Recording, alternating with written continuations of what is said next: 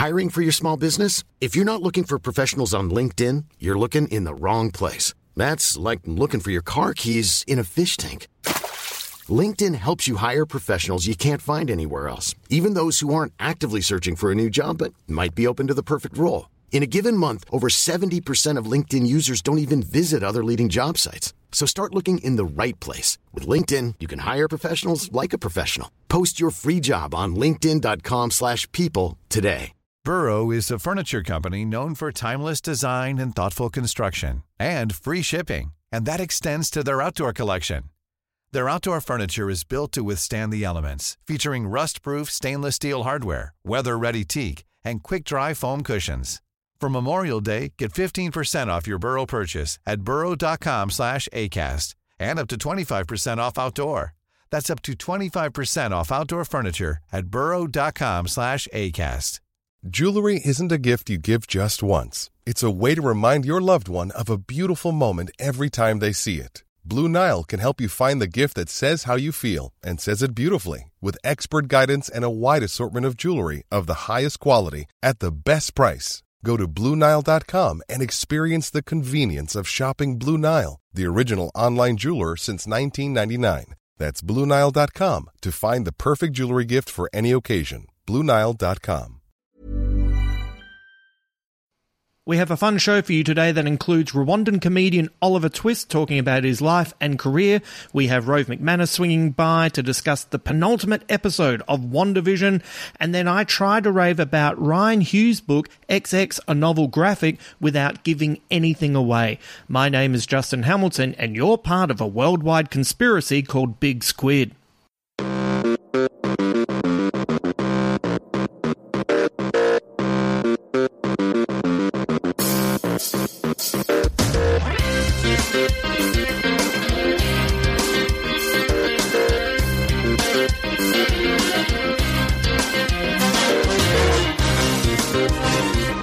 Before we get into the podcast properly, uh, I feel like I should just give you a heads up as to some stuff that's happening. Uh, if you're free on the 11th of March in Wodonga or the 12th of March in Canberra, I will be travelling with the Sydney Comedy Festival Tour to perform as part of their lineups usually a lot of fun. I don't know who I'm on with at this point, but it's quite usually an eclectic range of acts, so you'll get a broader sense of who was around the scene and who's performing where, and that's what I love about it. I love that you can get someone who is a, a young inner city comic, and then you might get someone who lives in the outer burbs, and you might get someone older and someone who's younger. They're fun gigs, so if you're keen and you're in those areas, I would head to the Sydney Comedy Festival website and you will be able to find more details there.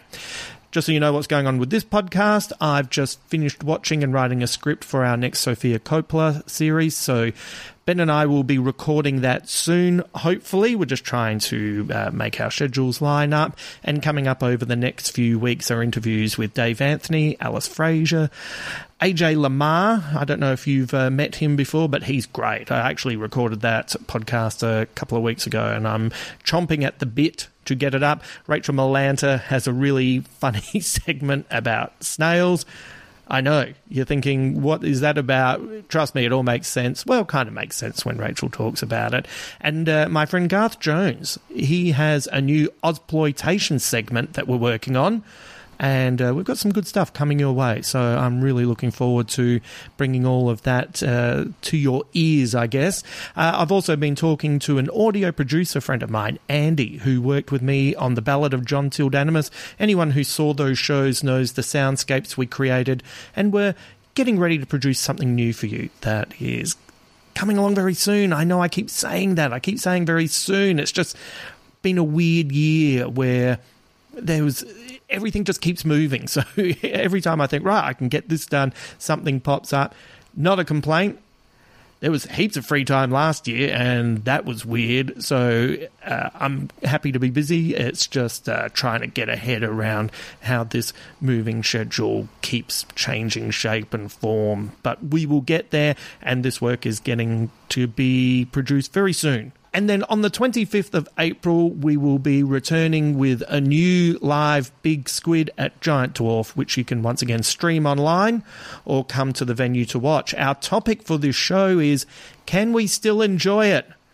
And I'll have a blend of returning guests and brand new friends who will be joining us on that stage. I'm sure this is going to be a very interesting and potentially controversial show, and will probably have me weeping at some point at all the stuff I just can't get behind anymore.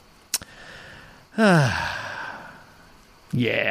Anyway, I'm sure those of you who have followed me for a while or know me personally probably know what I'm going to lean into at the start. So pencil that in your diary. It'll be a great show. Uh, the people that I already have booked are fantastic, and I'll give you more details as to when we're on sale for that.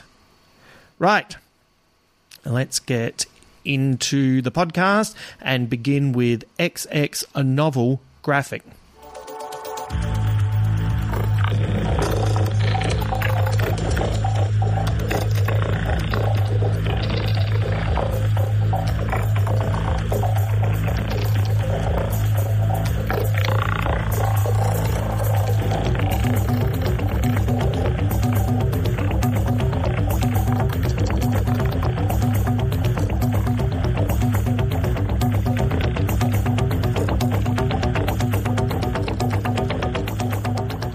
That is a piece of music from an album by Celestial Mechanic, who have two albums on Bandcamp called Citizen Void and The Signal Retransmission.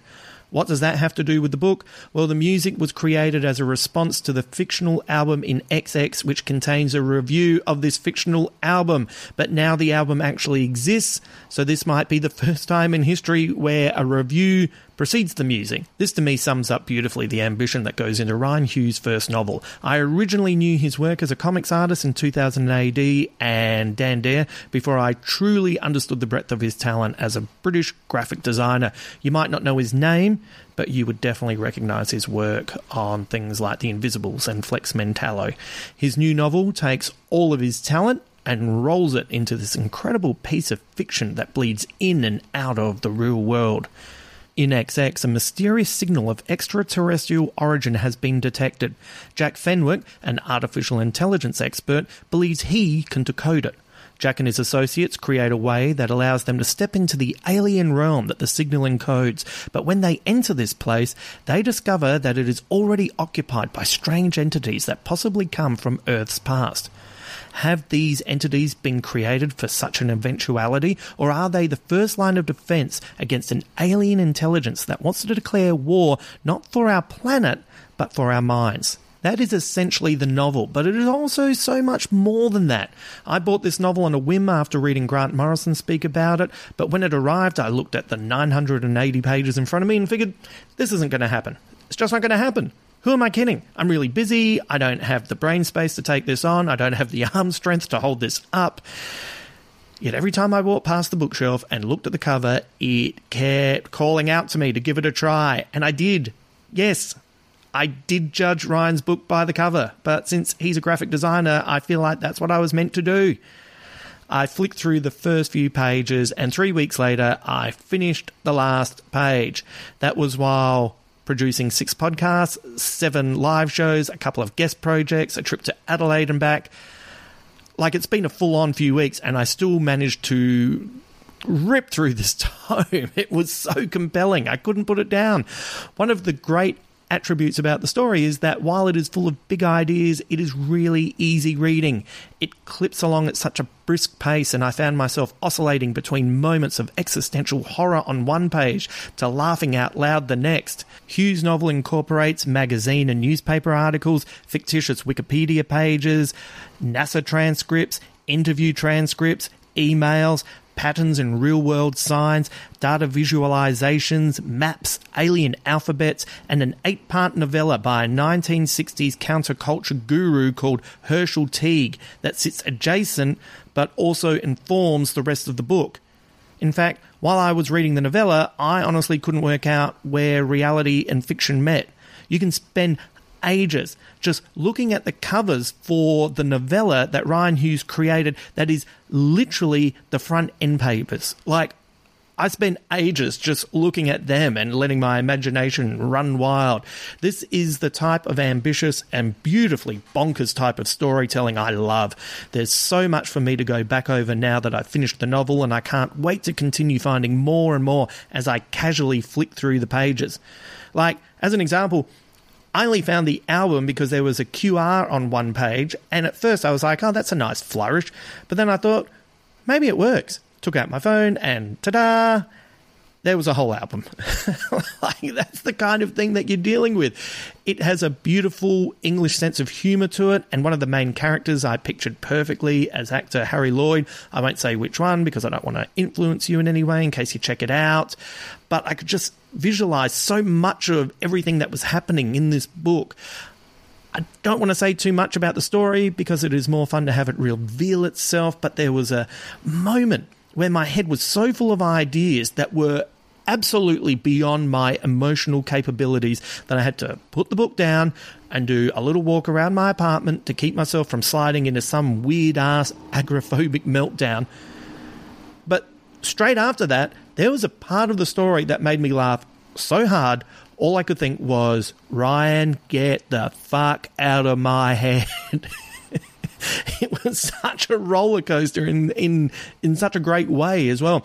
This is a visualizing, stimulating treat with type and layout being important to the narrative. It is incredibly thought provoking and will infect your mind with ideas and theories that will engage all of your senses. If you love sci fi, the works of Stanley Kubrick, punk, the TV show Spaced, Arthur C. Clarke, Dada, Grant Morrison and the modernist movements of the 20th century, then this is the book for you.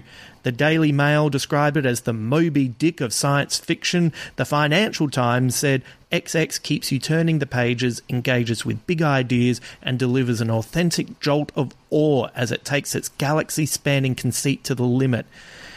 It also has my favourite quote of the year, and I look, I know we're only into March, but I reckon I'll be hard pressed to find a quote that surpasses this. But the quote is How do you kill a bad idea? You have a better one. I loved Rian Hughes' first novel, and I recommend XX, a novel graphic, to anyone who wants to lose themselves in a thrilling and mind expanding story that brings intimacy to the universe we live in.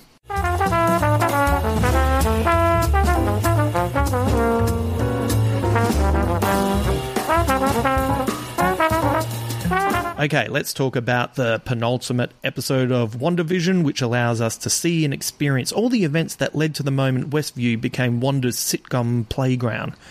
We now know that Agatha is indeed more than we suspected, and we see her origin story in Salem as her fellow coven of witches, including her mother, by the way, turn on her for dabbling in powers that are forbidden. But the thing is, Agatha is more powerful than all of her fellow witches and she drains their powers, which also remind us yeah, Agatha was the shark in the advert. You know, feeding on the Yogo magic. Maybe all of these adverts have been Wanda's subconscious attempting to warn her about what was really happening in the real world. Agatha travels through Wanda's memories, and we see the family life that Wanda and Pietro originally were a part of. We also see that Wanda's powers are innate rather than just a product of the Mind Stone. If anything, the Mind Stones just supersize those powers. Later in her life, when Hydra experiment on Wanda, we see the Mind Stone change colour, and a woman who looks like she's dressed in the classic costume come floating towards her. Agatha refers to her as the Scarlet Witch, and now we have a feeling that this is a mythological figure. Or is this an older Wanda returning through her incredible power to warn the younger Wanda about what lays ahead? We we don't know at this point. But it's all exciting. Also, her her kind of mask thing looks still a bit horny, and I don't mean that in a sexy way, like in a little bit devilish. Maybe that is horny for you. Why are you bringing that up? That's a little bit weird. But anyway, maybe Mephisto still is on the outskirts of this story. Who knows? It's so much fun to theorize. We have no idea what lays ahead. Later, we see Wanda grieving her lost brother and the empathy that Vision exhibits towards her. In the best scene of the series, Vision sits with Wanda and brings a level of poetry to her life that has been absent for many years. But what is grief if not love persevering, says Vision. and we are finally given a reason for Vision and Wanda to come together, and that is their mutual loneliness. This series does what the movies didn't have time for how two very different people can find love with each other. After the events of Avengers Endgame, Wanda discovers Vision's disassembled body and places her hand on his head. Wanda whispers, I can't feel you. And this reflects the moment in Avengers Infinity War when Wanda touched Vision's head and said, I just feel you. When she's told she isn't allowed to give him a proper burial, she drives to the town of Westview, New Jersey. Why does she go there? Because Vision had bought a house for the two of them. And this is where the series begins. Agatha is obsessed with the level of Wanda's power. How did she get to this incredible level? We have one more episode to find out. But do not underestimate a woman's love. Let's bring in Rove. One of the criticisms leveled at Marvel movies is that they often tell you to care about characters without really showing you why. And did you initially feel this with Wanda and Vision, or had you read enough of their uh, character arcs in the comics that you just filled in the gaps when you saw the movies? Oh, I would say for the movies, yeah, I, I, I did see them as well, probably more Wanda. I think uh, Vision didn't feel like such a peripheral character. He, you know, he had enough enough of a backstory with Jarvis via Ultron and out the other side. So that was you felt like you connected with him a bit more. Maybe just because I knew Paul Bettany, the actor. Maybe that kind of you just you know. Like you don't feel you need to know as much about Tony Stark when you got to Robert Downey Jr. He's got so much charisma; it's being handed out, handed out to third world countries, and he does a lot of stuff wrong. Um, and yeah, let's not forget he's an, a, an international arms dealer, ladies and gentlemen, but he's just he's such a wise cracker. We don't care. So I think Paul Wanda was just left in in this world of I don't quite know who she is. She she obviously stepped up by the time we get to um, Endgame. She's very much one of those characters you enjoy seeing. But I think you're right. It's probably because I have decided I like her. Um, she comes across as very cool on screen. I like the way she's portrayed. But if you asked me to tell you who she is in the MCU. Yeah, her brother got killed. Yeah, her brother got killed, and she, she got sad, and there were experiments, um, and she's got powers. What are her powers? I don't know. How did she get them? Eh, you know, we're working on that. And that's also what was great about that episode that we just watched is that's a tricky episode to pull off because you could end up just having a lot of information said to you. But what it ended up doing was it just went in between all the movies and filled in some gaps. So retrospectively, now we're really emotionally connected to each character. And what? Uh, how is this for when you think you've seen every single origin story, the way that it can be done? This was such an amazing. This is what I loved most about this episode was you're getting the origin story to a character years after she's been first seen on screen, and weeks after the show has. We're penultimate episode, and we're getting the origin story in in you know the the full episode dedicated to it. You wouldn't normally get that amount of time on screen to tell a character's origin. You know, I think one of the last Batman movies they just squeezed it in the opening titles. So, um, so I thought it was beautifully done. And as I was talking about last week, how this has elevated um, Wanda's character. Now I think we've officially got the Scarlet Witch um, mantle. I thought it was coming next week, but here we go. Um, isn't she now just suddenly one of those ones? If they said, "Oh, we've got a Scarlet Witch movie coming, you'd say absolutely, bring it on. Well, this is why these TV series are such a good idea, and I wonder if we will get more origins where we'll just rather than have those origin movies like Doctor Strange feels a little bit like Magic Tony Stark in the way the beats are hit. Well, a lot of that, even in this episode, we're getting a, a, bit more information and backstory on Wanda's powers. Um, no, none of these things are ever properly explained in any kind of comic book or universe, really.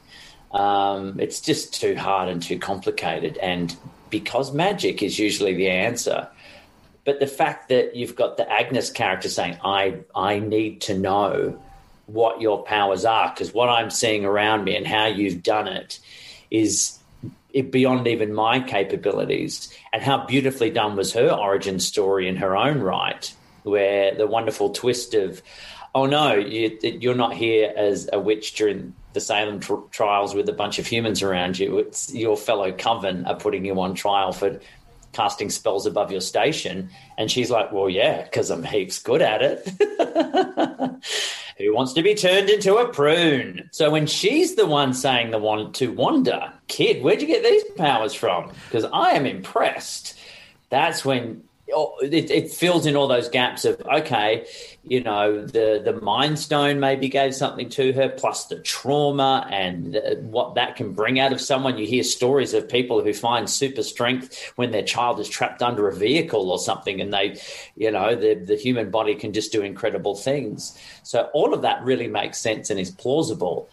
Um, for all to be given context through the character of Agnes and her perspective, and then her wanting to take Wanda on these flashbacks to go, show me when it happened and show me how it happened. It also tells us that the the shark really was her, like the shark was feeding in the advert was feeding on the magic, and it also makes sense of her first line in the first episode where she turns up and says, "Sorry, I'm late," and that's probably because she's been looking over what's in Westview and thought, oh, I have to go and check this out. And then she's slipped into this world.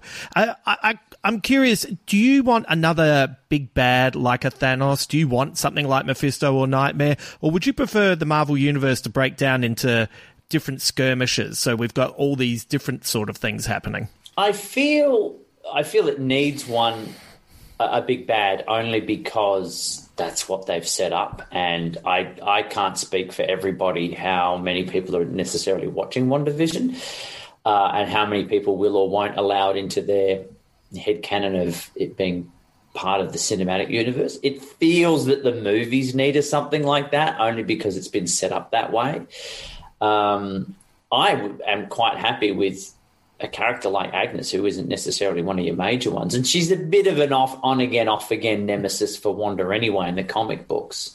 She's sometimes an enemy, sometimes a mentor, and you can kind of see that happening a little bit in WandaVision, where she's almost like, "I, I would, I'm antagonizing you to show you what your powers are capable of."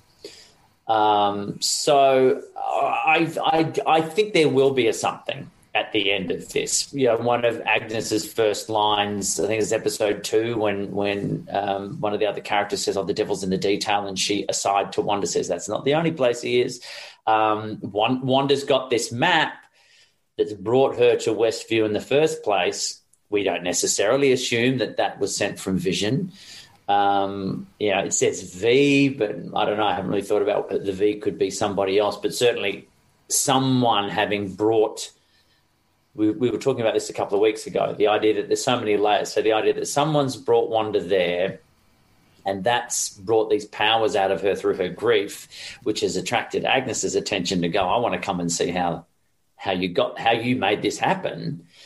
Uh, there is still we've still got a somewhere else to go, and with one episode left, I'm excited for Anti-Vision because it feels like if if Vision in the Hex is emotional vision, because that's what Wanda's conjured up, then we have cold mechanical vision, which kind of calls back to a, a John Byrne mm. storyline with West Coast Avengers. It, it a maybe maybe he'll become whole by merging both of those, but also. Paul Bettany keeps going on about how there's an actor he's always wanted to work with. Is it going to turn out to be Paul Bettany? I mean, how funny would that be if all along his for as much as your deep dive last week had me thinking, oh my God, you've absolutely nailed it. Maybe it is just, yeah, I get to work alongside myself, which is brilliant. So, yeah, white, white vision, as I know very little about, except that I, as far as I recall in the comic books, he's just, he's, he's the vision that was created to, uh, I guess, like we've seen in the show, we want our own vision. We don't know how we're, we're going to try to do what we can and get the technology to do it. But this one doesn't have the memories and emotion of of the original. He's essentially uh, an emotionless weapon, which is kind of what it feels like Sword wanted him to be. I was just doing a quick look at uh, Marvel characters that begin with V. All I could think of was Vishanti, who is isn't that one of Doctor Strange's spells that he makes, and then there's it wouldn't be Von Strucker, would it? Or Von Doom? No, probably not. Um, no, I, that's where you go. I think. Look, the idea that um, it's probably just easier to to to not have to write the full name Vision. I think it's done the job that was intended to do. Because if you're trying to be a bit sly about it, you wouldn't you wouldn't be trying to do it in a love heart. You would just lie and say, "Oh yeah, it's me, Vision. Here's a, a map of where you need to be love and kisses, see you soon, and then go, surprise, it wasn't really. But we've got the idea of who's the bigger big bad. We've got, um, I think we'll see, you know, full force uh, Wanda here. We've still got um, uh, Monica, you know, who who knows where where she's ended up and yeah, and and emotionless white vision on the way. So there's a, it's going to be a lot in a half hour. Let's not forget these are short episodes. Are there any because of what we've seen happen with uh, the way they've worked these characters? Are there any other Marvel characters from the movies that you would like to see get the WandaVision treatment? Oh, that's a great question. I feel like we're going to get it with Hawkeye. I was thinking that he would he would be the one. He always gets such short shrift as a character because in the comics he's he's a hothead. Like he's the one who's always question, calling Cap old man, and you know he's funny. He's a little bit more Han Solo, but in the movies they've made Tony Stark a little bit more that, and in in the knockdown effect, that's reduced Hawkeye to he's got a family. He's grieving. He's not grieving. He's, he's got a he's got a family. He doesn't have any powers, but a seemingly never-ending supply of arrows in his quiver. So that's important. Um, yeah, he, I think I think he'd be the one. It's safe to say he's you know he's he's he's that one that you look at going, oh well, that gives me hope. I could be an Avenger if I just practice, practice my archery skills, right? Yeah, if he can do it. So yeah, I think that would be that would be a good one. I think maybe Hawkeye feels like the the number one character for me. Like I'd be quite happy to see if if they're not going to cover it. I, I, don't know if they're going to cover it in the Black Widow movie, but if you saw some of their adventures, like if you got a an eight part series of things they were getting up to, and it's a little bit more spy driven and action driven, I'd be into that. And then I guess on a cosmic level, it would be it'd be kind of fun to get a story with the collector. like imagine a crazy ass story with the collector trying to pick things up all over the universe and how that goes right or wrong. And because it's Benicio del Toro and it was such a weird type of performance. You could bring the Grandmaster in. It could be this weird sibling thing. Yeah, yeah. There's there's a the, the, the wonderful thing uh, with this series is just how much breath they gave it. I mean, this is normally something, you know, when you and Ben are talking about a film and saying, Oh, do you reckon this could be a series? The idea that could this series have been a film? And you think, No, I don't know that it could. It's, you know, the fact that it is episodic works into the narrative of how the show is structured. Um, you, you would, how you would get to the end of a WandaVision episode being, hey, this one's set in the 1950s. And then, you, and then next week you come back and it's a brand new set and it's a decade later, seemingly.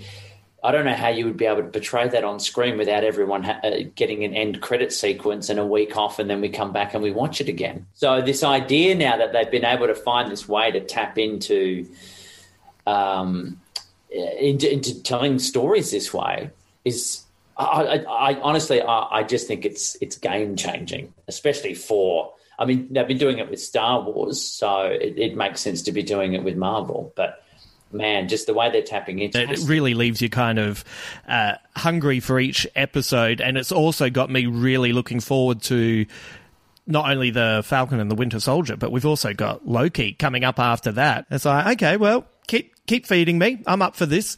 Uh, uh, grief is an experience that is a fascinating one in in movies and TV and all sorts of entertainment because it's it's often used as a way, and probably in the real world as well, as an opportunity to kind of treat other people poorly. Like, oh, you got to understand they're grieving, but that doesn't sometimes take away from the fact that they're being a bit off themselves.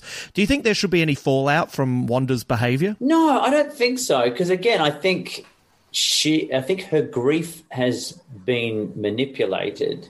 Um, as it has gone along, and it seems she's been holding so much of it in, and then finally, you know, it all just comes almost literally exploding out of her.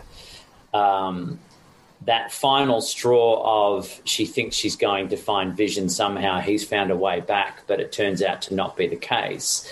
And whether it's because the note was written before his death or, again, it's a trap laid by somebody else for everything that's happened since. I, I think it's it's fair to say that's not her fault. Um, and what a wonderful thing to sort of think that was that's the catalyst for everything that's happened. And then there was that wonderful quote from Vision about how um, grief is love finding its way back through, or love persevering. I think was his his way of phrasing it, which is um, which I think is exactly it. You know, why would Wanda be feeling this way if not for the fact that she's, you know, lost her parents, she's lost her brother, she's lost her, her love. Um, and then it, it finally just all came out of her. So I think the repercussions of that are not are not her fault at all. I mean, geez, if we wouldn't we all like to somehow have the ability to trap ourselves in a fictitious world based on your favorite TV shows from when you were a kid? man, I'd be running around with the members of G Force and jumping in Doctor Who's time machine and battling Astro Boy and getting on the three wheeled goodies bike. I feel like you just ticked all of my boxes as well. I'd definitely be up for G Force. I'd be totally up for that. That's uh, such a funny uh, thing to think about. what I'd, I'd be in, I'd be in the swamp in Mash as a doctor for some reason, but I'd be I'd be on the Hawkeye side making fun of Major Burns or. Winchester? I think too, because what are, it's it's really that the the hex is one and and it, its version of Westview is just Wanda's way of coping with the grief. She's just kind of shut herself in. So also anything that's happened within there, people infiltrating that to get what they need to extrapolate out of her, whether it's whether it's from Agnes, whether it's from, let's not forget, sort of outside trying to bash their way into. And, and so anything that's been happening inside is her just saying, everyone just fuck off and leave me alone. Um, so, yeah, that's absolutely fine. If, if someone's in that sort of emotional turmoil, and you bother them and they lash out, I, I don't think it's their fault at all. It's interesting to see as well that when we see the the place before she takes over, like the woman from the first episode is sitting by herself. But when we see her in the first episode, she's married, and then we see the guy putting up piano lessons that nobody's taking, and then he was in the talent quest. He was playing the piano. So, you know, let's remember that next time um, Vision snaps someone out of their Westview haze and they're like, oh, dear God, help me, dear, help me you know, this place was a dump before Wanda got here. You were all miserable, and now you're living the life of every day's a sitcom, and you you could be Bryan Cranston. Look, it makes you do realize of all the Bryan Cranston shows that um, Wanda could have grown up watching. Thank goodness it wasn't Breaking Bad. That would have been. Who knows what this hex would have turned out like. That would have been. That's a very different conversation. Is it funny because he got hurt grievously? No, it's not that kind of show. Uh, is this funny because it's super dark? Yes, yes, it is. That that is that show. That body that they've dissolved in the bathtub, falling through. It's funny because it's awful. You're right, Vision. Why are we watching this?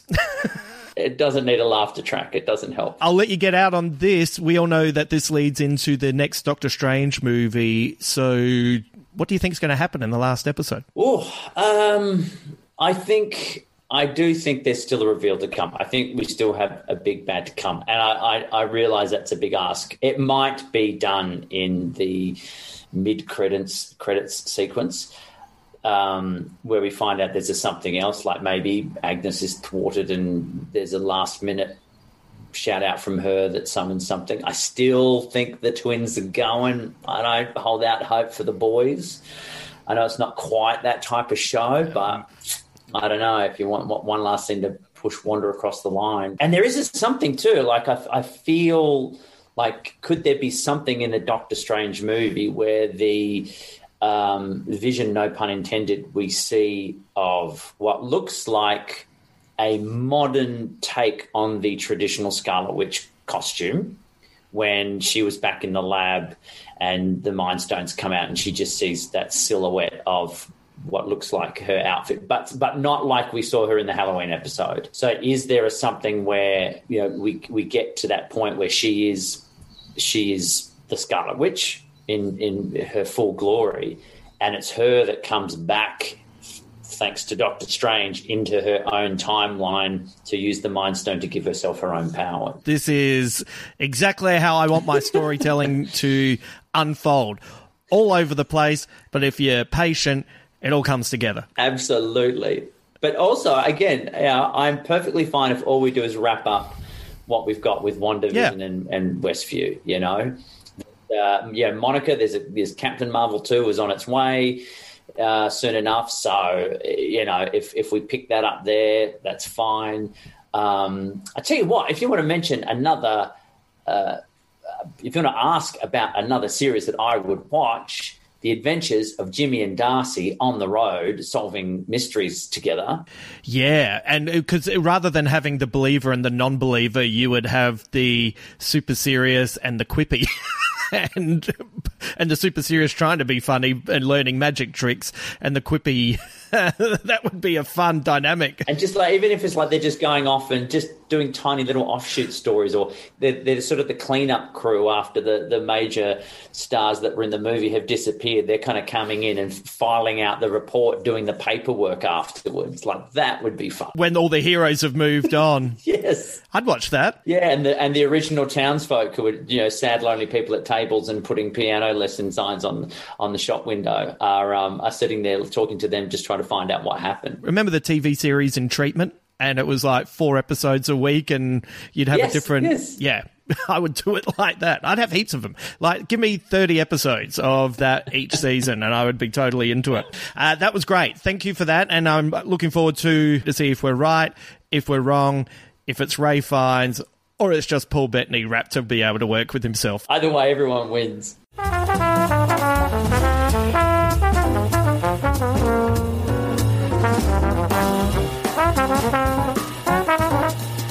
I'm pleased to present this interview with young comedian Oliver Twist. I've had the pleasure of performing with Oliver around Sydney, and we recently appeared on a big lineup show where he showed us how he continues to shine. He has a one man play called Charlie at the Griffin Theatre from the 16th to the 27th of March. I'll post a link for it at the Big Squid Facebook page for you. This is a fun and fascinating chat, so let's get straight to it and welcome Oliver to Big Squid. Before we started recording, you said the sentence that I love to hear from young people. or, or, or, from anyone, to be honest. right. Which is, I've just started getting into David Bowie. And yeah. I was like, well, welcome to the podcast. what, uh, what, uh, what did you know about Bowie beforehand and, and what got you interested in him? I didn't know a whole lot about Bowie. Um, what got me interested into Bowie? I was what was I watching? I was watching a uh, a comedy special on Netflix um, by uh, what's what's that New York comedian Colin? Uh, Conan. Not Conan. Oh, sorry. Conan is also from New York. Yeah. No, Colin. Oh. Colin. Um, I can't think off the top of my head. What is his last name? It's called Blue State, Red State. Oh, um, um, oh, yeah, yeah, yeah. Uh, I can't think of his last name. Hang on, just keep talking, and I reckon, or look it up. Yeah, Blue State, Red State. At the end of that special, he ends with um, "Love Is Lost." From the oh, next yeah. day, yep. the 2013 Bowie album, and yep. I was like, "This song is freaking amazing." Yeah, and maybe, maybe this was like two years ago that I was watching this, and I was like, "Huh." I've never really like I knew of Bowie, but I've never really gotten into him up until that moment where I was like, oh, let me dive deep into like actually listening um, his music. So I started with that album the next day, and kind of like made my way backwards and forth. Um, So you started with his second to last album. I know, Which is great. It, it's great. It's a great album. But I also, uh, I think getting into any artist, especially, uh, by the way, it's Colin Quinn. That's what you're thinking of, isn't it? Yeah. Yes, it is. So, um, part of what's really fun about getting into any artist at any point is just coming at it from different angles. Like, so for me, I got into Bowie in 1983 uh, when he was hitting it big with Let's Dance, but that meant I could go back and I had all these years of There was albums. There was Bowie before 1983. Yeah, look, I'm telling you, this is going to blow your mind. There's, there's heaps. It goes all the way back to 65 if you really That's want to do the deep insane. dive. What is that time? I know. I, well, I also before I started recording, you asked me when I started doing comedy, and I told you, and you were like, "Far out. That's a long time ago." Uh, no, this grey isn't just for show. it's it's very interesting time at the moment. Like, um, my I have three younger sisters, and they all spend time on TikTok, like Yeah. a whole lot. And their concept of comedy is all these young people performing on TikTok. Yep. and they were born like after the '90s, which to me, like, it just baffles my mind. So anything before or after my time is Yeah. like, wow. Well, hang on. What year were you born? 96. 96. So I was born in 96, and there's like all these, so like TikTok comedians, whatever, that were born in like 2005. Oh yeah, it's insane, isn't it? And It's- it's. it- w- wait till you're doing stand up, and one day you're performing with someone, and you realise you've been performing longer. Oh, than, Oh, yeah. which is what is happening to me right now. All right. Longer than they, they've been alive. Yeah. Oh, yeah. But you know, getting back to the artist thing, getting into an artist at any point, I, I always, you know, there can be, especially in fandom, there can be a, a toxicity to it where people can kind of get on their high horse. Oh yeah, you get into it through that way. right, right, right. My, right. my take is, if you discover something or someone, and you get in wherever you get in, whatever, like that's great. That means Yeah. you've got this whole world to explore, and I'm, I'm quite uh, envious of the position that you're in yeah. because you have a whole lot of stuff to discover. And uh, like during during the lockdown, uh, people who listen to this podcast would know that. Uh, I went back and listened to uh, a 70s band called Roxy Music, Yeah. led by Bryan Ferry. Uh-huh. And I, I read an article where it was talking about the punk movement in the UK, and the only two uh, music artists that the punk movement didn't turn on were David Bowie and Roxy Music. And I was like, Roxy Music, I know a few of their songs. Right. like and so the, that sparked my curiosity, and then I went back to their first album, and Right. then I listened to everything in sequential order, and it's like, you know what that was? That was a really good couple of months. Yeah. it was really fun. yeah, just diving into it. For me, it's always been like discovering an artist at a moment in time. I don't, I, I don't like going with the mode. Like I'm not, Yeah. I'm not about to like, oh, this is what we're listening to, so let's listen to this. I like the artist to invoke me with their piece of work, album, whatever, at a moment in time. So when I, I discovered I started listening to Kendrick Lamar on his third album, To Pimp a Butterfly. Right. And a lot of people go, "Oh, you weren't here for the first two. and it's like that to me is the album that spoke to me the most, and I just stumbled upon it, and then I went back to listen to the other two, obviously, and then everything afterwards after that. But it's kind of like whatever speaks to you, and it's a very specific moment in Kendrick Lamar's career at that point when he released "To Pimp a Butterfly." The other two are different, so it's like yeah, I can see how the circles that I was in at that time, this is the album that found me, or at the very least, this is the kind of music I gravitated towards too. Yeah. And in that way, that's that's more commendable for me. I appreciate that to just go, oh, I, this is where I found myself in in that space. And what was it about that album that spoke to you at that point? It that album spoke to me specifically because it's a, it is it's a very deeply political album. It's when Obama was in office, and the cover of the whole uh, album is uh, him and uh, his homies from Compton at the very front of the White, White House. House, yeah. just like shirtless, like drinking, just like middle finger to the camera. Uh, just one of those, and I was like, oh, this is just like a very fuck you moment um, in a way, and. Um, it's like deeply aggressive, unapologetic, just telling you like where he comes from and how he's ended up to that point. And there's a lot of themes of like uh, what it means to be black in America. Yeah. And that was 2015, and I just got in Australia 2014, which to me was interesting because I never, when I was in Malawi, before I came to Australia, I've never thought of myself as black. Everyone else around me was black. Right. The concept of being black is within the white gaze. So I get to Australia, surrounded by white people, and they're like, You're black. I was like, Oh, yeah, I forgot about that the last 18 years. So it was like a, a really good um, album to listen to in terms of like, um, what it means to kind of like live in a white society. Yeah, that's a, it's a pretty amazing album, and the time that it came out was a little bit ahead of the curve of where the discourse was. Yeah. in, uh, you know, in the political language, and uh, just one byline. Have you listened to? Uh, there's something specific I want to get back to, but have you listened to Bowie's last album, Blackstar? I have. Yeah, so you, uh, he and his producer were big fans of Kendrick Lamar. Oh, yeah? So, you know, they were always listening to uh, his producer that he worked on and off with for decades. They were always uh, across different types of uh, music and were big fans. They never stopped being fans of stuff. I think Yeah. that's a really important aspect as an artist is to always be. Uh, Still having the joy of watching another artist work and learning from them, and uh, over the years, you can hear where you know, like in the seventies, you can hear when uh, Bowie's doing his soul music, and then you can hear when he's fusing uh, African American music with the austere uh, kind of industrial sounds of krautrock. You Yeah, know, yeah, and, yeah, yeah, uh, and so you can you can hear a little bit of.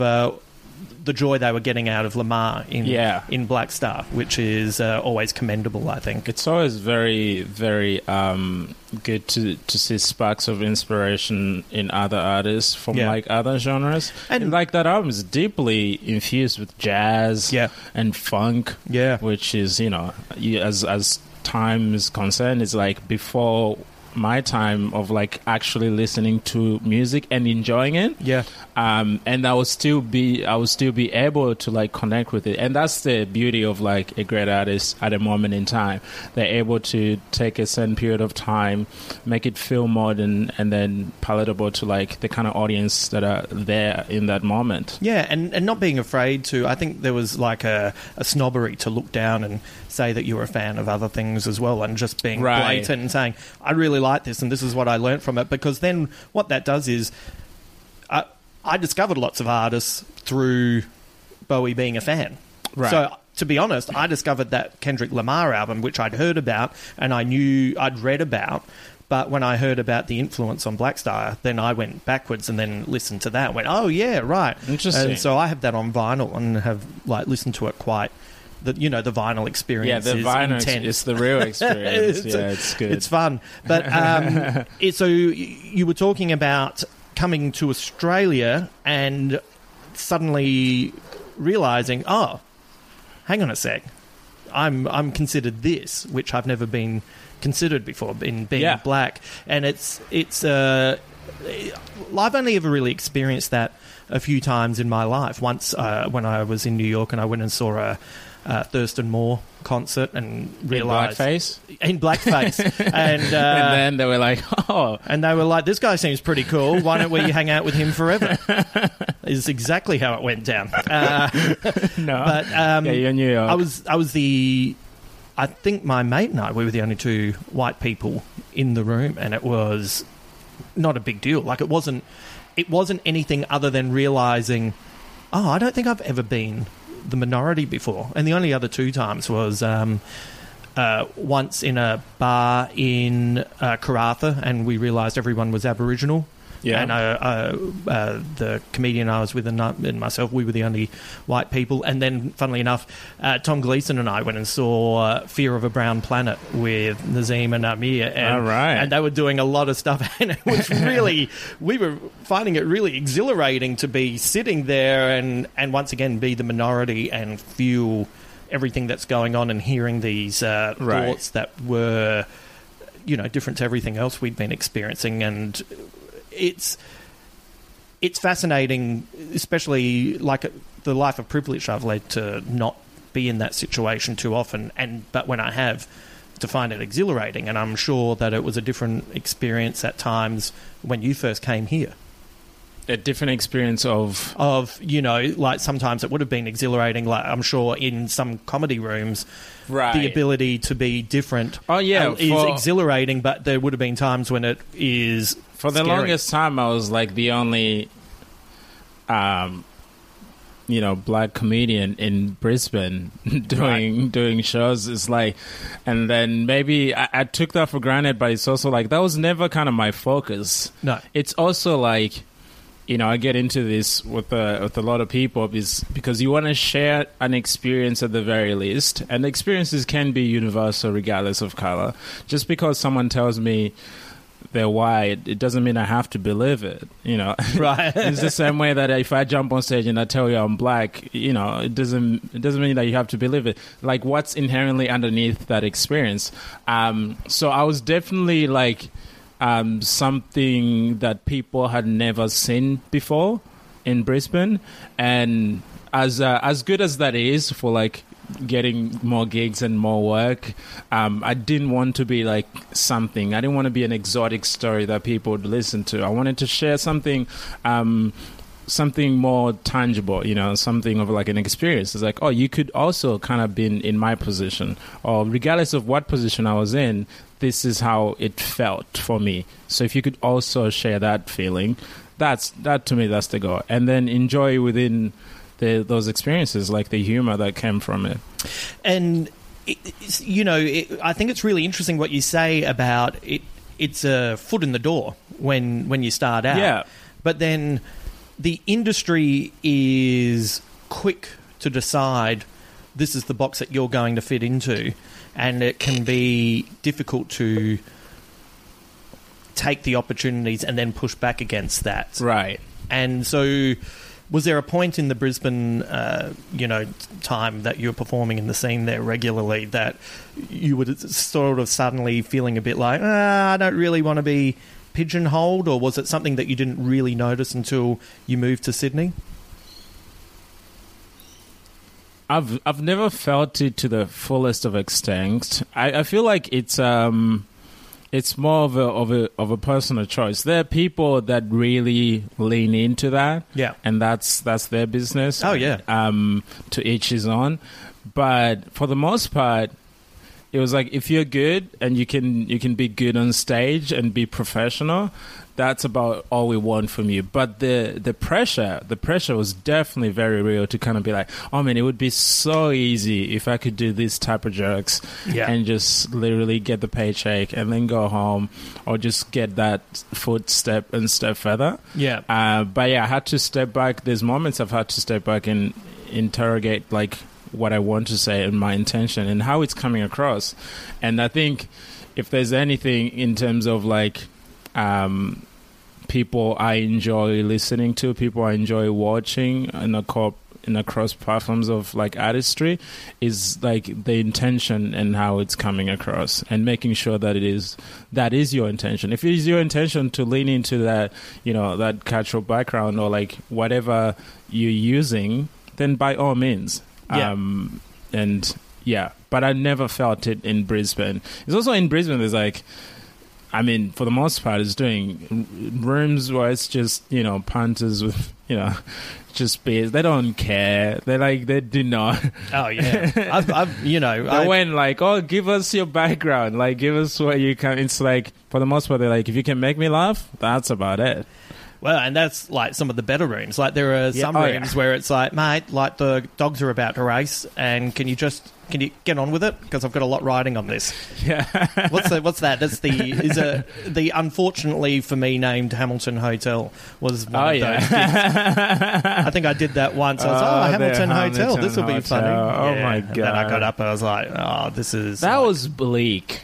it is bleak. Someone gave me five dollars at that place um, because I did a joke about um, getting donations. I don't even remember the joke. I don't do it anymore. But this guy thought it was so good, and he just went on stage, didn't say a word, just put five dollars right like beneath my feet when I was performing. Right. He he thought you're a busker. He thought I was a basket, which is like in oh, I mean, Jesus! I was like, I took the money. Yeah, ab- absolutely. absolutely. It's like, not be insane. It's like it would be rude Yeah. not to. Um, but yeah, that place had very bleak moments. It was like you had a a physical Patreon, and that guy wanted to like I'm not on the net. Yeah. But how about I see you every every month? I'll give you five bucks. in the moment. oh man, that's true power. The power of comedy. so did you did you move here with your family, or did you move here uh, by yourself and uh, your family still back home, or Um, that's a tricky question. You know, it's like, where is home? I have not been. I was born in Rwanda, left when I was four. Right. Moved. We flee to Malawi and lived there until I was 18. And then I came here with my immediate family. I have my aunt and my cousins still in Rwanda. Um, they're pretty happy there now that things are calm yeah? um, which is good.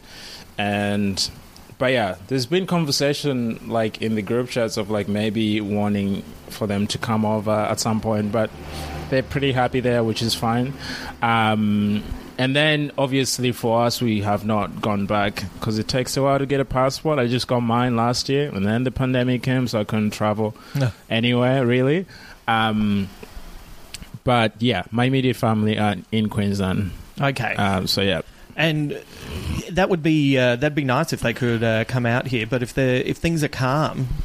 And that's their home. That's Yeah. that's good. You Yeah. know, how is it uh, economically now? Because, uh, like, I knew uh, going back it was precarious. And is it on the upswing at all, or is it just the economy of Rwanda. or is it has it flattened? That's what most people like to tell me that Uh, it's doing good. Right. It is doing good.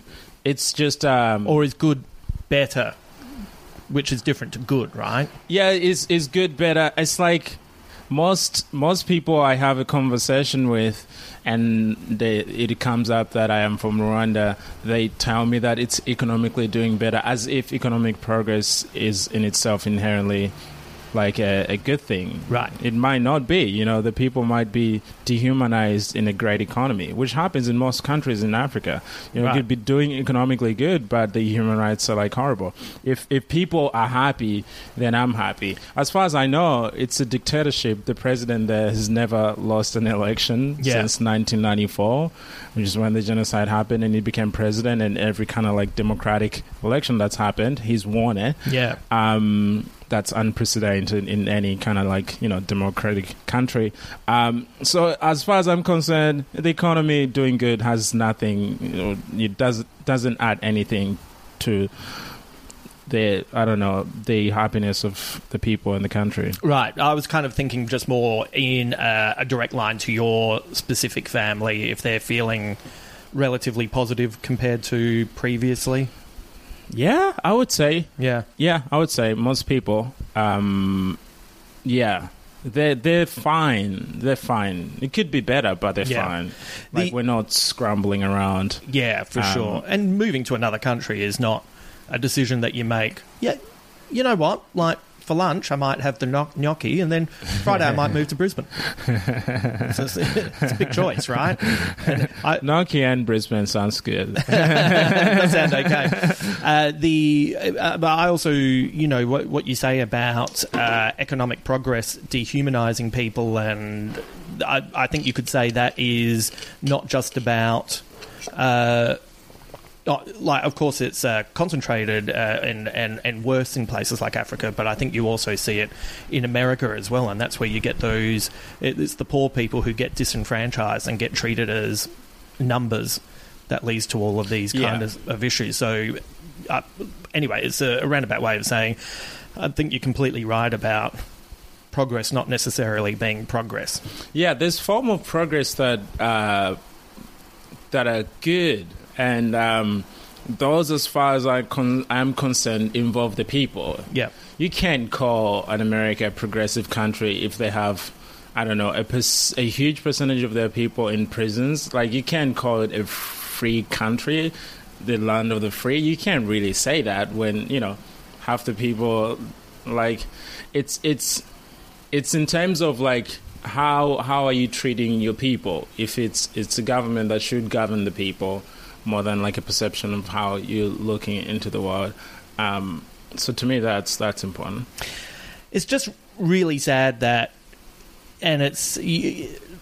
I don't want to sound naive with this. This is not even really necessarily a new thought, but it is just a, a pity that ninety-five percent of people in positions of power are there for positions of power. Oh yeah, and uh, you know the spin on, "Hey, I'm doing it for you," and it's like, "Are you? Are you really?" Uh, yeah. You know all the uh, you know you're seeing it uh, across the board with things like Brexit, and uh, you know suddenly all of that's really starting to kick in, and you're you're starting to get the stories out of the UK now where people said, "Oh, I voted for Brexit. I thought this was going to be a good idea," and now this business I had has lost all its work because it's been sold to that MP's buddy's yeah business, you know, and it's uh, it's it's hard to maintain a level of positivity and uh, a desire to continue to work towards making change and making things better. But I also think that is the responsibility of the individual who wants to be a part of society is to like I, I don't think it's a good idea to push it all out of your head and and not connect with the world. Yeah. So yeah. But you know, I try to do that, and that's also why I don't watch the news that much. try to keep a level level of sanity. Oh yeah, I um I stopped watching the news a long time ago. Like a long time ago. There's a there's a philosopher out of Europe called Alain de Botton. Are Oh, you yeah. familiar? Yeah. Yeah, he has that book, um, News. Is it News? Yeah, I think it's titled News. I remember reading that and like, oh, he's probably, you know, he's got a few things that I agree with him, a few things that I disagree with him, but for the most part, like, I think the point he's trying to make is that it's not a very groundbreaking idea. It's like if it bleeds, it you know it leads. Like that's that's how the news operate these days. Um, I think so.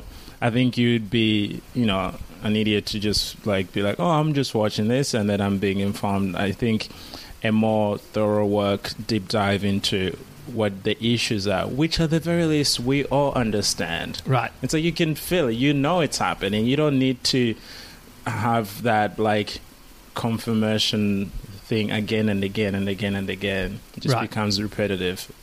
It, it's interesting though the uh, that. So I'm quite surprised. Like here in Australia, and we are recording this in uh, roughly the middle of Feb, and Yeah. you talk to people who. Uh, say as an example, I've got lots of friends in Adelaide who can't understand why I'm not doing the Adelaide Fringe. Oh, yes. and I was trying to say to them, you know, well, I don't want to put up thousands and thousands of dollars behind months and months of work yeah. to go home and do a show that could potentially be shut down an hour before I walk on stage. And it's just it's just not a the the upside of this all working is is not worth all of the potential stuff that could go wrong.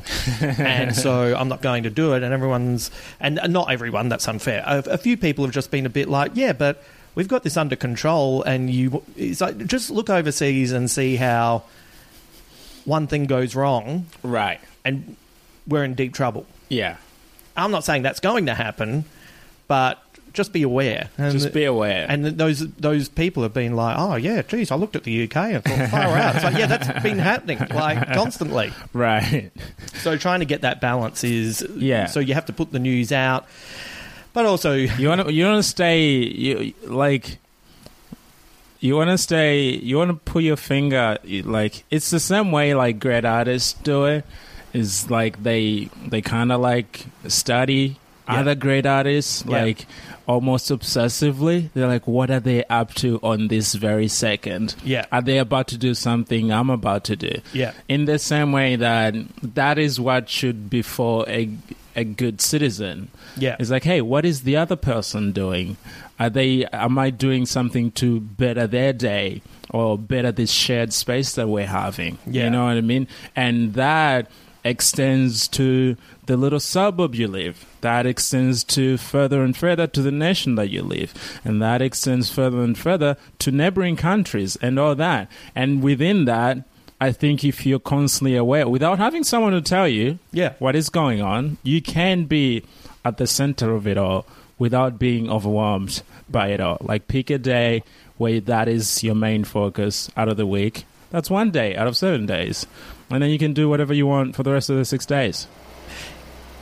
That sounds great. I'm totally into this idea. I wish more people would do it. Oh, it's just like no one, no one would do Uh, it. some some people do it. Some people do Some it. Some people do it. It feels. Uh, I, I've noticed in.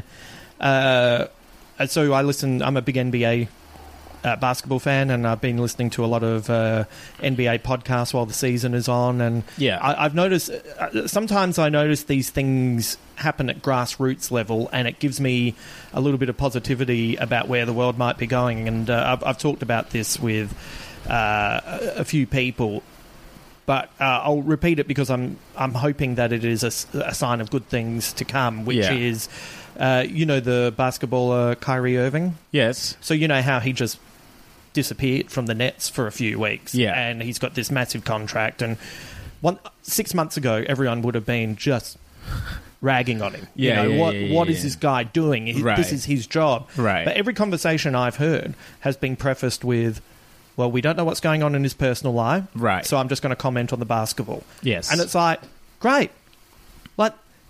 Yes, that's exactly how it should always have Right. been. But that to me is if it's in at the grassroots level in, in the sporting world, Yes. hopefully that's where the uh, the way we talk and uh, the way we communicate is going in the macro level of the world. Do you crossed. think that's afforded more to artists and entertainers more than people with essential jobs?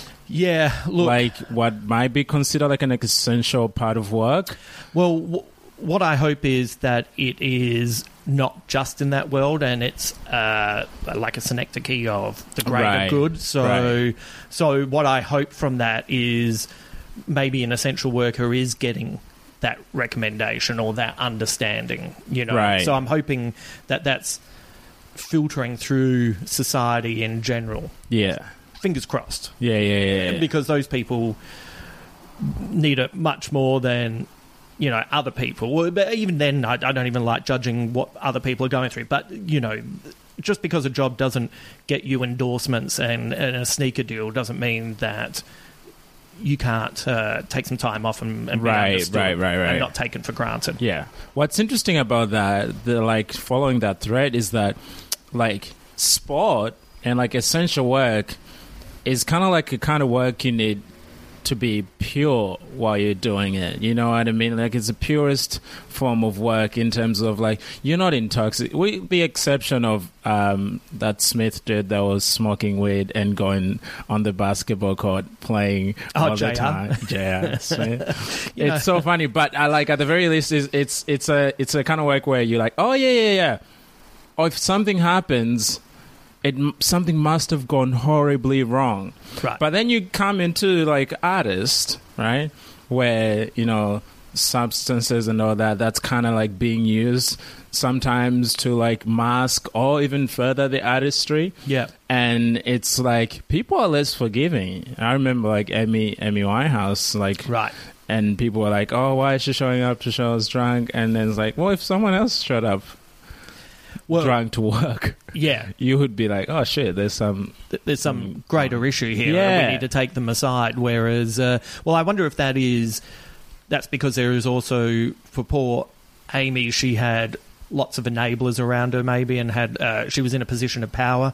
And when Right. you're in a position of power, like if if I'm if I'm Hamo who works at the store and I'm turning up drunk, someone's probably going to Somebody's like, "Hey, but but if I'm Hammer and I'm the manager, and everyone's probably talking behind my back, but still doing what I say." Do you know what I mean? Yeah. So, uh, you know, and I think we've seen that. You know, we're recording this a couple of days after Eddie McGuire having to stand down from the Collingwood Football Club. And, uh, you know, we're, we're seeing lots of people in positions of power who have outstayed their welcome. And, Right. and you know, what's fascinating about it is who the things that they stand down over are so obvious and should have been dealt with immediately when they went down. But it's because they live in this world where they're protected and surrounded by yes people yeah, that e- even when a criticism comes in, the, the defences flank them yeah, and protect them. And even when finally they have to give up and say, oh, well, I have to step down, e- even then they still don't quite comprehend how they're not the victim. yeah. And it's, uh, it's wild. it's wild, right? It's wild when they're like, "Huh, I don't, I don't know how that happened." Yeah, it's like no, it's really obvious. Like go back and go back and look at everything really closely and take your ego out of it. I think it's important to be able to look at when you've made mistakes. But it's also very terrifying to see how many people are not like away. Like me, I I get that. I, I think about that all the time. The the element of um, self delusion within society and Yeah. purely like artistry, which is like a, it's a long game. Yeah. and then you don't want to be like five, ten years in, and you're like. This I was so self deluded that I I didn't know that maybe this is not for me. It's very like I'm um I I like the you know like the tenacity to go oh yeah I can pursue this but I'm also very objective and clear headed and be like is this for me can I contribute something Right. within something that I'm getting involved with and that's kind of important Did you Uh, feel that when you first like how old were you when you first started doing stand up? I was 19 19. Yeah. And when did you have that thought? Did you have I- that at 19 or did you I had that at 19, 20. I, Right. I, I, I, I knew. I didn't know how I was gonna do it, but I knew I wanted to contribute something and kind of go uh, live live within it something that was not there before. Because like, what do I look like coming trying to do what everyone has done it before? Um, and um, yeah, just to to push the conversation further Yeah. To push the conversation further and and the platform which is which is great which i love Yeah. um and that to me was something worthwhile You know, when you moved over, I want to get back to that. When you moved over with your family, who, whose whose inspiration was it? Was it a your mum or your dad, or was it a joint thing, or was it you sort of suggesting, "Hey, let's go over there"? How did the idea come to move to Brisbane? um there was no idea or inspiration this was a, a, a work of god um, Oh, really? as the people say it. No, um, it was a purely coincidence. So we were living in Malawi in refugee camp Dzaleka after mom and dad fled the genocide in Yeah. 1994. So we get there, and one of the things is um, you have two options. You can either go back if the country is safe, which it was no, Yeah. or you can go to a third country, as they call it, because the country you've arrived in from fleeing is the second country.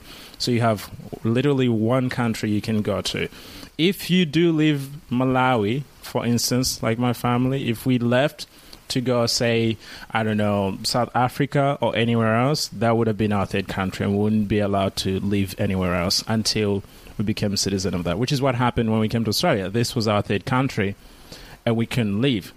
Um, it wasn't our choice. It was UNHCR's choice. So UN under UNHCR, which is the refugee agency, they get to decide where your family goes. You know, I was. It wasn't like spin the wheel of Right. and then like, oh, pick Australia. Which I mean, super lucky that we came to Australia. Right. Very happy here. The economy is stable enough. People welcoming enough um, to kind of like find your footing and um, your place within it. And mom and my sisters are very happy, uh, which is good. So yeah, it wasn't much of our choice. It took a it took long, long, long time to get here because you get there and then you have to apply for a settlement, which on average takes 25 years. Yeah. For like a, which is a, it's a long time. That's a long time. That's someone's career right there. Right. it's like, and then like, imagine if that's how long it took you to start a career. It's like, it's like this backwards thing, Yeah. which is also very dehumanizing to a moment to think, oh, how further someone is already ahead of the game before you start. Yeah. Um, It's not just someone's career, that's someone's life. that's someone's well. life, Yeah. entire life. So like, it took it took it took me what 19 years to kind of like discover like art, like good art, and to start getting involved with it. So I had a lot of like learning to do in terms of like, oh man, I don't know this person, I don't know this person, I don't know this person, and, and that's the thing I'm uh, I'm deciding to get involved with, yeah. which is good because it it should be a choice. Yeah. Like it should be. I mean, I know a lot of people that this was like their childhood dream, and they're like they know every little bit thing about it, and then that's how they come into it. That I didn't come to it into like from that angle. I came into it like, oh man, I need, I need a way to express myself. Yeah. I, I want to share these experiences that I've been through Yeah. and um, I don't want it to just be this morose kind of like regurgitating of words. I want it to be like a a, a live, present, playful way. So I chose humor, um, and I was like, I think this would be a fun little dichotomy juxtaposition to go, oh, this and that, this and that, this happened, but also this happened, this happened, but also this happened. Um, but yeah, that's how I ended up here. And then we didn't choose Brisbane. We actually ended up in Ipswich, which is um, it's it's a boggin area. Very like it's not. I know Ipswich. It's Ipswich and Logan are some of the worst places in Queensland. Period. Right. And imagine coming from a refugee camp and getting to a place and you're like, huh. I wonder why. Maybe I could go back. How much was that ticket again? Because they do pay for your ticket, so like everything is taken care of. Yeah. They got us a house and like, oh, amazing. There was that house.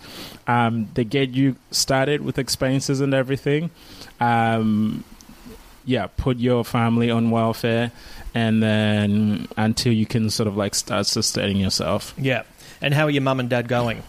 Um, it was me, mom, and my three sisters. Oh, so right, dad okay. passed in 2013. Oh, okay. Uh, like a year or two years before we came here. right. Okay. yeah. So Uh, it was just me, mum, and my three sisters. And uh, how's the how's the family unit going? What what's your mum doing now? Mum just um, just sits at home. She takes care of my little sis, Bonita. Yep. who's lovely, but uh, she is uh, she has Down syndrome, so she has to be looked after, um, and so that's what mom does for the most part. Right. Uh, Angel Joe, they are at school. Bonita's at school too. She goes to a special school, but uh, yeah, Angel and Joe um, in school. One uni, one high school. And what do they think of your stand up? Are they are they into it? Do they does it weird them out a little bit? I'm I'm always uh, it's always fascinating to be around parents and think of your own like I think of my mum and she must be sitting there thinking, oh, I wipe that kid's ass. Like what's he what's he doing on stage and why are these people coming to see him? That's very funny. you know, I took mom to see me live. My sisters haven't. They saw me live at this corporate gig in Brisbane. At a corporate ago. gig? Yeah. So it, was, it was like it was like clean, so Yeah. it's good. I was like, oh, this is. She's not gonna be like, oh my god, what is he talking about? Um, so I was like, this is as safe as it gets. right. I do 20 minutes. I'm the headliner. But there's someone else, a friend of mine, Anissa, doing um, a five minute set of poetry. Right. And after we both finished, mom comes up to Anissa and goes, You were so fantastic. you were really, really good. Oliver, you're okay? But you were really, really good. I was like, Come on. what, what do I got to do? But it's um, there's an element of like um, I'm trying to do.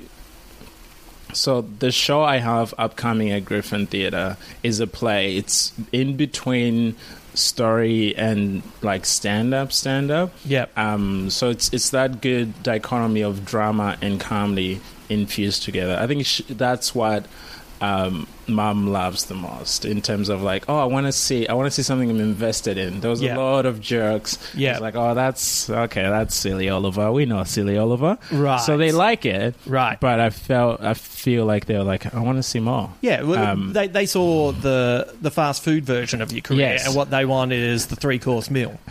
They want the three course meal. Yeah, And um, yeah, so I, I think getting to a place where you can be like, oh, this is this is something for everybody yeah. at Ha- the house. How was the family about you moving to Sydney?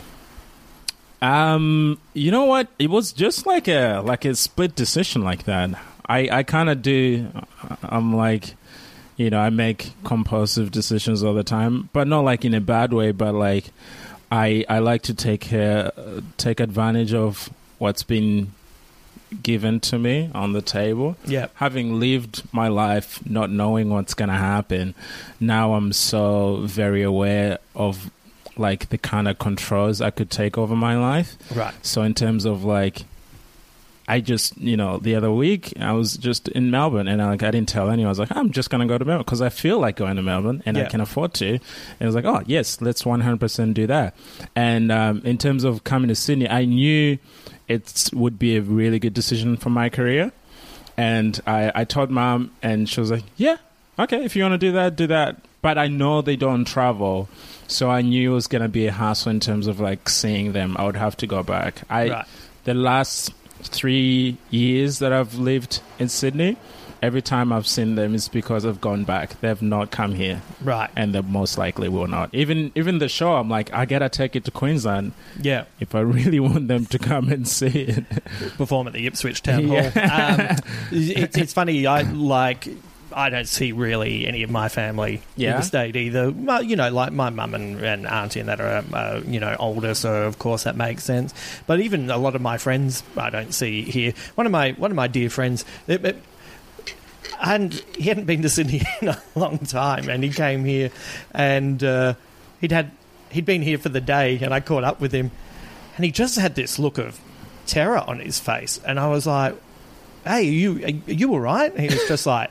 How do you live here? And it's like, oh, I, I guess it's quite full on, isn't it? But I, It quite, is full on. I, you know, I kind of like that electric I love energy. it. You know, as a kid, It's it's so like what else are you gonna do? Right. It's like give me something. Yes. I'm also like as a as as a person I'm like I need I need I um I was telling someone that uh, every time I hear an ambulance Yeah. I get really excited. right? Uh, Yeah, and I was like, "Oh man, somebody must have, you know, Someone- horribly shut themselves and they need Right, an wow. ambulance." But also super exciting. Someone needs help, and someone's Someone going needs to. help. There's something happening. You know what I mean? I get uh, dull and just like in my head a lot Yeah. if I if nothing is happening. Yeah. and I don't like being in my head. I don't know anyone that likes being in their head. you know, it's it's a tough place to be sometimes.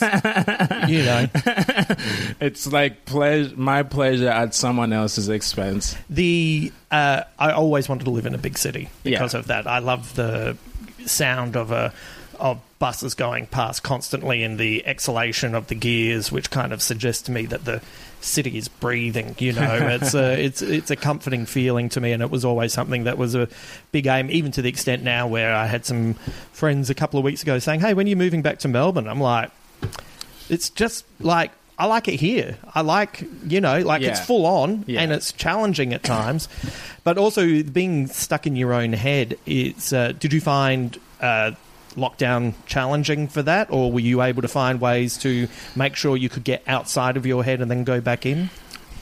It's interesting um, because it's it's a blessing and a curse.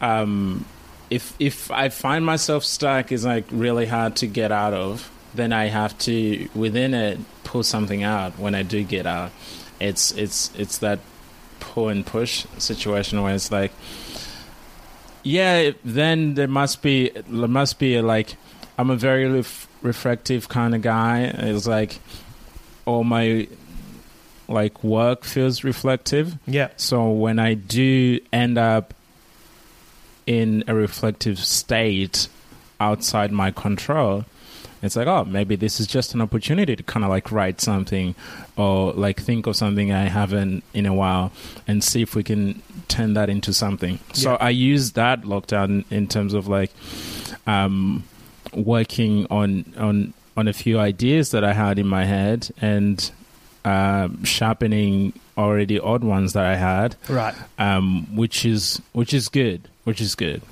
the the- it was uh, that sounds like a great approach by the way. Uh, it was because it was tricky. Uh, the thing that i found that i managed to discover about myself was that probably in the last 10 years i'd forgotten a distinct aspect of me. And And what's that?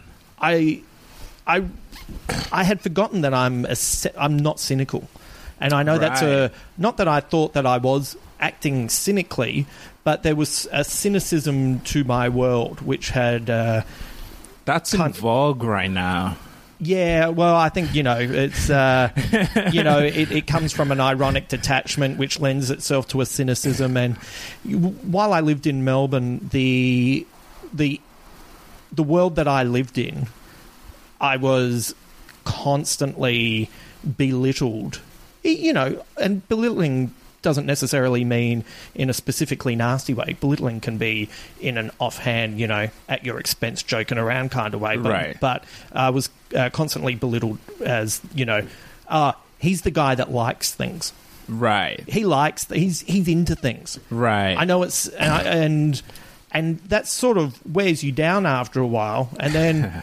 And then I was here, and I'm listening to every album by Roxy Music, and it's like, yeah, no, I like shit, and I and, and I find that uh, I, I like heaps of things, and uh, I like finding uh, a certain amount of playfulness and joy in in creation. Yeah. and, and it had stopped being that, and but it But are you also the kind of same person that can switch off their likeness? Can you like be around people and because the the the double edged sword is that you're around people right and you're like, fuck, I wish I was home listening right putting that vinyl on and then like is that is that the alternative? Well, the I reckon the pendulum swung too far. Mm. So I, there was a period actually before lockdown where there was a six month period up here in Sydney where I just self isolated well before COVID was even a word that anyone Yeah. had ever really sort of entertained. Yeah. And so, and then I realised that oh, I have to. You know, I have to swing it back the other way, and I think that was the right thing to do at the Yeah, yeah, time yeah. and then I had to get it back the other way. So then when I went into isolation last year, I was like, you know what? I've got this. Right. I've got this. I think I know how to. I'm going to have to think about this specific situation, but emotionally, I know how to traverse it. And Yeah, yeah, yeah, uh, yeah. But it's uh, you know it's tricky, and, and and having those times where if you are a self-reflective person, it can be. You know, it's a fine line between getting something positive out of it and Yeah. just being a bit self-indulgent, right? Yeah. Um, I, uh, I've, uh, we're getting close to the end of the podcast, but uh, I want to talk to you about your show, and I also want to talk to you about how long ago was it? Like because time is has been stretched and compressed, and it's Oh, yeah. like like last year took seven years, but we are in mid February, and it feels like it's been an hour and a half for 2021. when did I see the show that you did at the Old Giant Dwarf, the trial show? That would have been 2019. So that was 2019. Yeah, end of 2019. far out. Like I honestly could not work out when I saw that show. So, uh, is that is that the show that you're going to be doing at the theatre, or is was that the genesis of the show that you're going to be doing in March, or with are they, or are they two different things? Um, so I I got to Sydney three years ago. I started writing two shows. Right. One is the one you saw, and the other is the play I'm doing at Griffin. Right. What's happened now is they've both been fused together. Right. Um, and the Griffin show already had more details and elements of storytelling more than uh, the show that you saw at Giant Dwarf. And that was purely a show I was going to do at festivals or like uh, stand up shows. And like you were saying, that was going to be just fast food, just like mostly jokes.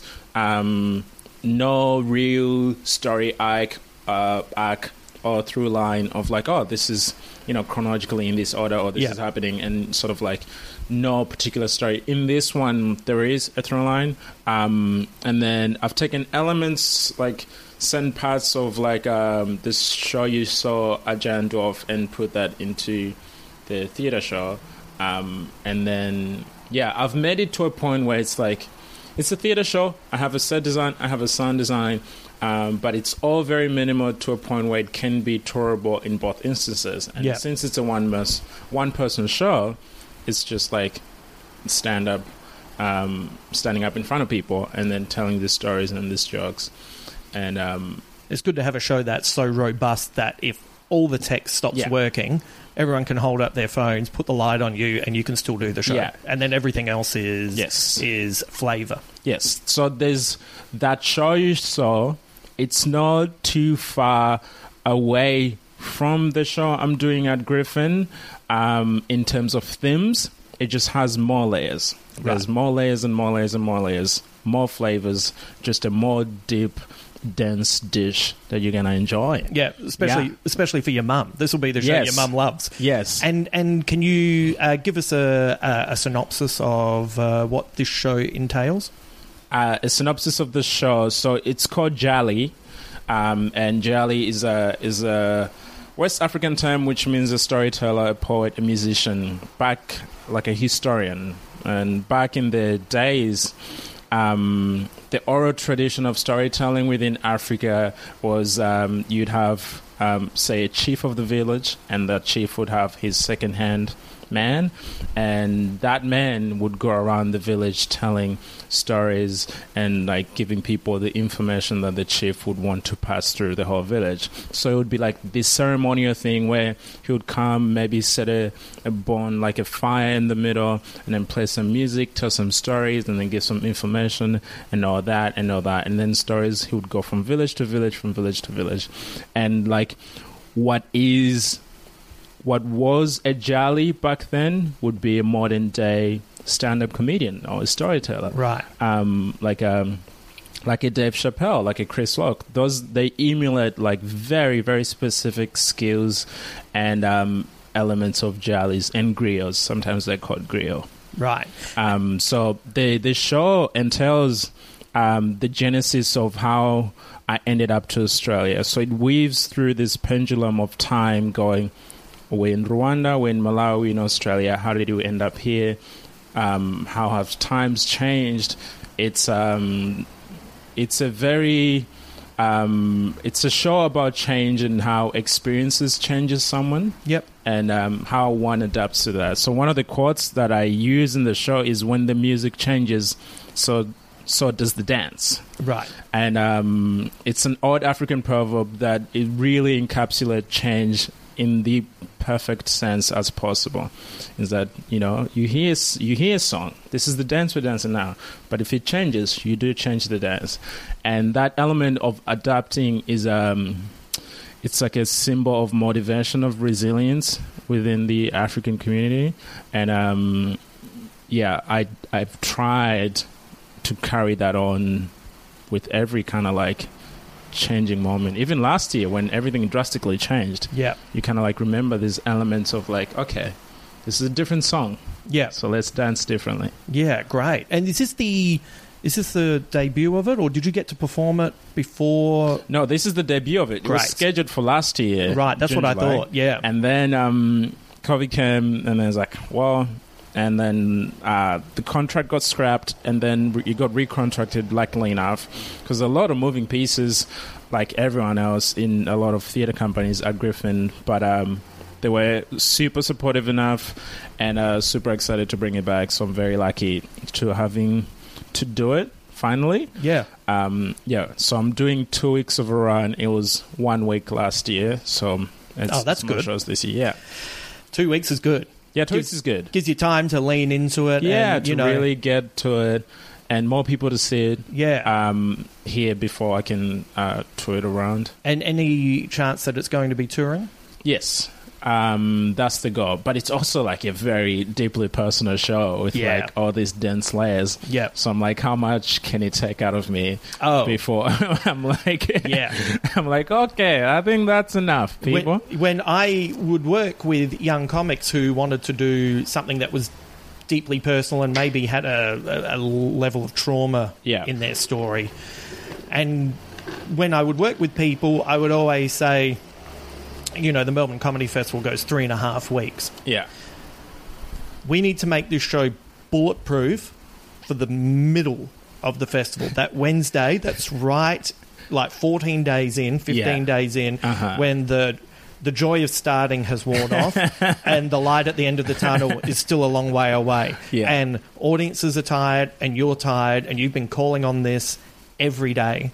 And if we can make the show survive that, then the show's ready to go. yeah. But the other way to go is do it for two weeks. Don't worry about that middle. Don't worry about that middle bit. That's the thing that I'm. I like one of one of the many things I find fascinating and admirable and inspiring about Hannah Gadsby's show Yeah. is that she's done that. Well, she did that for a long time all over Yeah. the world, and that Uh-huh. is that is full on to call on that. That's call on that moment. Oh, That's intense. to Um, you know to continue to flourish and grow is But uh, it's also like I I don't imagine it's I've done this thing where I've like, oh, this is my whole story kind of put into a show. And I'm happy that I'm doing it now. Not that I was like any different, but I was like a year younger last year, but it's it's funny. I, I I'm a kind of person that can learn a lot in a short time. So I've learned so much about like myself. I was like, oh, I really want to do this show everywhere, but I was like, yeah, it's gonna take an emotional toll, and it is my story as much as it is mom's and my three sisters Yeah. and dad that are all involved within this story. So I there's there's a limitation to how much I can go before it starts feeling a little bit like I'm using someone else's story Yeah. to kind of like further myself. But um, but it's also yeah the the responsibility is inherent, but you also want to share that story. yeah, So I understand where you're coming from. Yeah. that is, but I'm sure you will nail it. Like, because you've thought about it. Like, if you hadn't thought about it, then I'd be like, eh, "How's your mum feel about this?" But because you've thought about it, that implies that it'll be fun. yeah, yeah, it should be good. But yeah, Yeah. I can't imagine touring that show. It's also like in, in my head, I'm like because of the technical elements of the show. It's like I want to do it. It's good because then the only place that I can genuinely do it uh, that translate the same level of intimacy is in small venues. Yeah. So that's good. Right. Yes.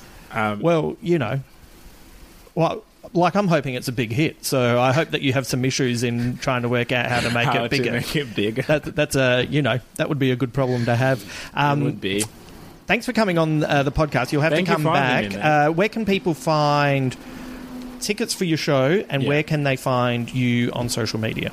Um, they can find tickets on the show at twisted.pro, which is a website of mine. Yep. Um, and then that would directly take them to Griffin Theatre, or they can go to Griffin Theatre in Darlinghurst, Stables Theatre, and be like, "Hi, I would like a ticket to Jali," which is the next show um, at Griffin Theatre. So right now, Green Park is on Yep. and the next one is Jali, and that runs from the 16th to the 27th of March. Yeah. Great. Yeah. And you're on Twitter and I'm on uh, I'm on Instagram, which is the only Yeah. platform I'm on, And but just I'm your name? barely yeah Oliver E Twist, right. yeah middle name in there.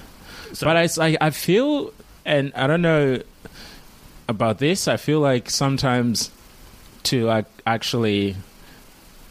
You know, make something. You gotta go away from it a little bit. Oh yeah, definitely. So I get torn between like, and not that there's a whole lot happening on my Instagram, by the way, but it's it's like you can lose yourself in the scrolling and the oh. catching up, and it's like it's like oh, I haven't done any productive work of mine. Oh, absolutely! Look at that massive tome of a book over there by Yeah. Ryan Hughes.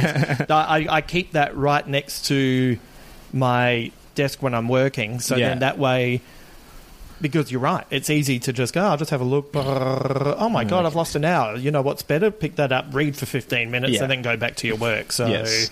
uh, smart move on your behalf. uh, thank you once again for being on the show. And, uh, well, I think of it, uh, great work at the comedy store on the weekend. Oh, thank Uh, you. Really, really funny sets and. Uh, Really interesting, and uh, I I thought you were a, a standout over the three shows over the weekend. So, Oh, thank uh, you, man. I appreciate it. Good luck for the show, and I can't wait to see it. Yeah, can't wait for people to see it. Thank you.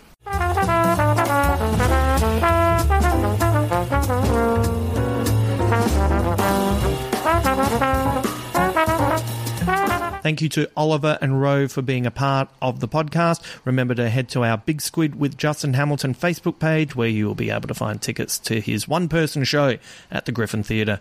Thank you for all the kind words and feedback in the past week. It is always great to hear from you, and it really does inspire me to try and make this podcast the most entertaining part of your week.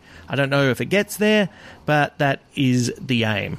I'll be back later this week with our next episode of The Leftovers. I'm really enjoying that as well. It's nice to have some one on one time with you. Enough of these pesky guests getting in the way of us hanging out, right?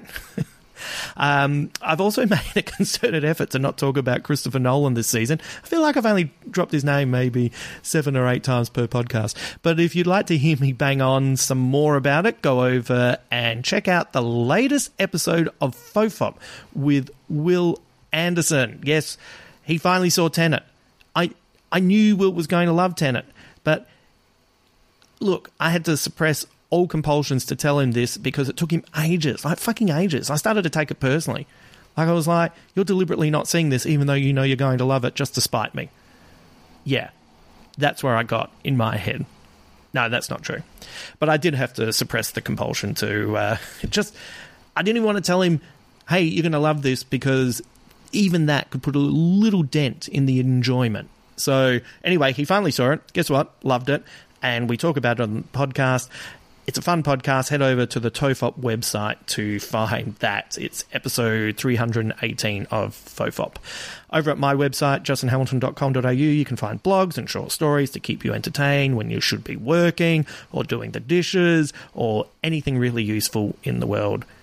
We'll have more details about the live show soon too, uh, so keep an ear out for that. And as always, come over to our Facebook page and say hello if you get the time, if you get the opportunity. And if you have time to post a positive review on any of the sites that you use or would like to encourage people to listen to this podcast, then that would be greatly appreciated. Let's go out today with a quote from Susan Sontag. I feel once again and I rejoice that I'm not busy dying, I'm still busy being born. Until then.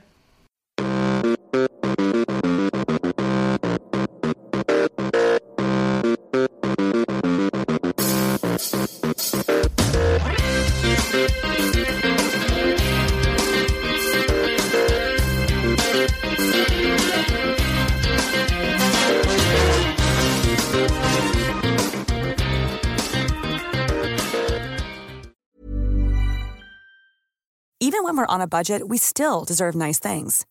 Quince is a place to scoop up stunning high-end goods for 50 to 80% less than similar brands. They have buttery soft cashmere sweaters starting at $50, luxurious Italian leather bags, and so much more. Plus, Quince only works with factories that use safe, ethical, and responsible manufacturing. Get the high-end goods you'll love without the high price tag with Quince. Go to quince.com slash style for free shipping and 365-day returns.